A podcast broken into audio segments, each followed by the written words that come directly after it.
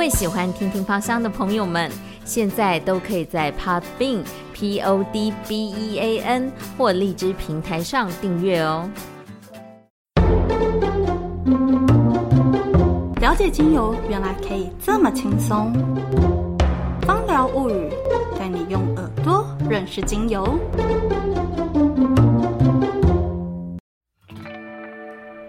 大家好，我是 Sonia，目前从事芳疗讲师的工作。今天很高兴可以跟大家来聊一聊西洋湿草这支精油。西洋湿草这支精油呢，在萃取的时候是萃取它开花的顶部，它的味道呢有一点点甜，可是呢好像也带有一点点新香料的味道。最主要的一些的产地来自于欧洲或者是北美。那它有另外一个名称呢，叫做多叶巨草，因为呢它的叶子呢呈现了像羽毛状的那一种外观，因为这样子而有另外的一个名称。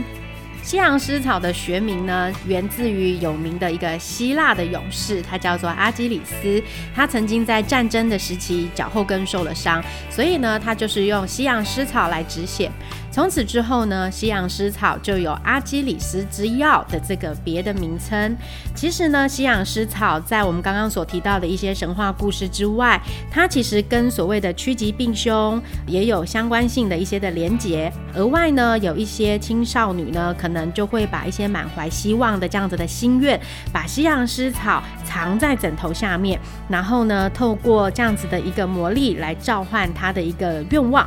那我平常呢，在使用西洋湿草这支精油的经验上呢，我曾经把它用在跟柠檬加在一起，帮助我的身体促进血液循环的更新。尤其呢，它其实特别针对所谓血管系统的一个补药，有一些还不错的这样子的一个体验。比如说呢，我曾经把西洋湿草跟丝柏放在一起，透过按摩油的一个置入，它放在静脉曲张的个案身上。透过这样子的一个配方调配，还有简单的按摩，其实呢有助于静脉曲张、下肢容易肿胀的个案，对于这样子的感受是有很好的缓解的一个回馈。除此之外呢，西洋湿草它是一个菊科的植物，尤其呢它在对应所谓女性的生殖系统当中也非常的有贡献哦。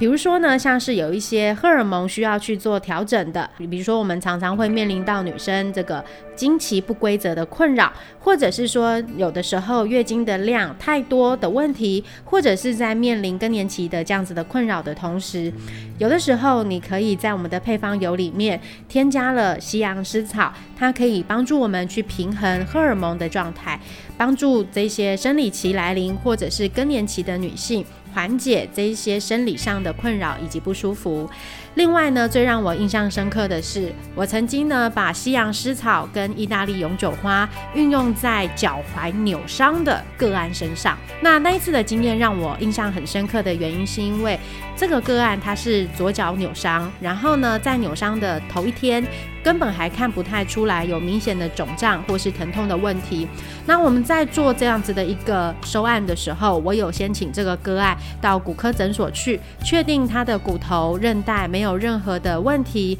都是安全的状况之下，我才把它收作个案。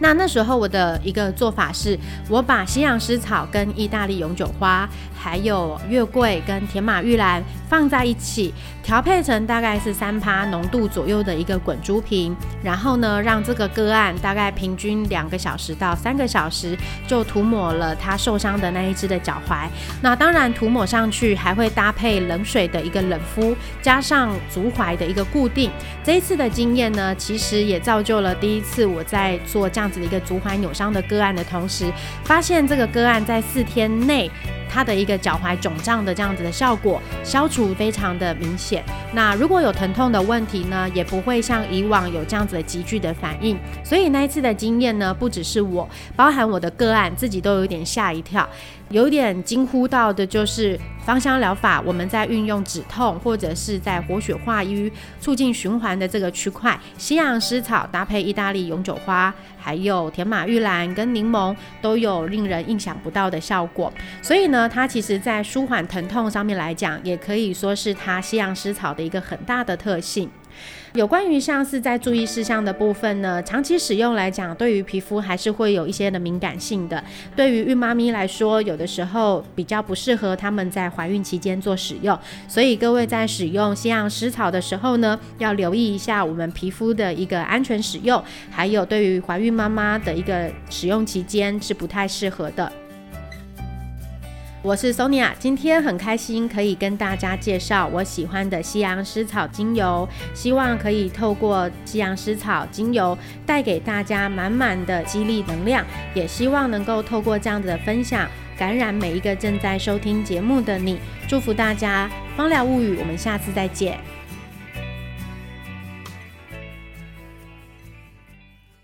谢谢大家今天的收听，记得到 Podbean P O D B E A N 或荔枝平台订阅“婷婷芳香”的频道哦。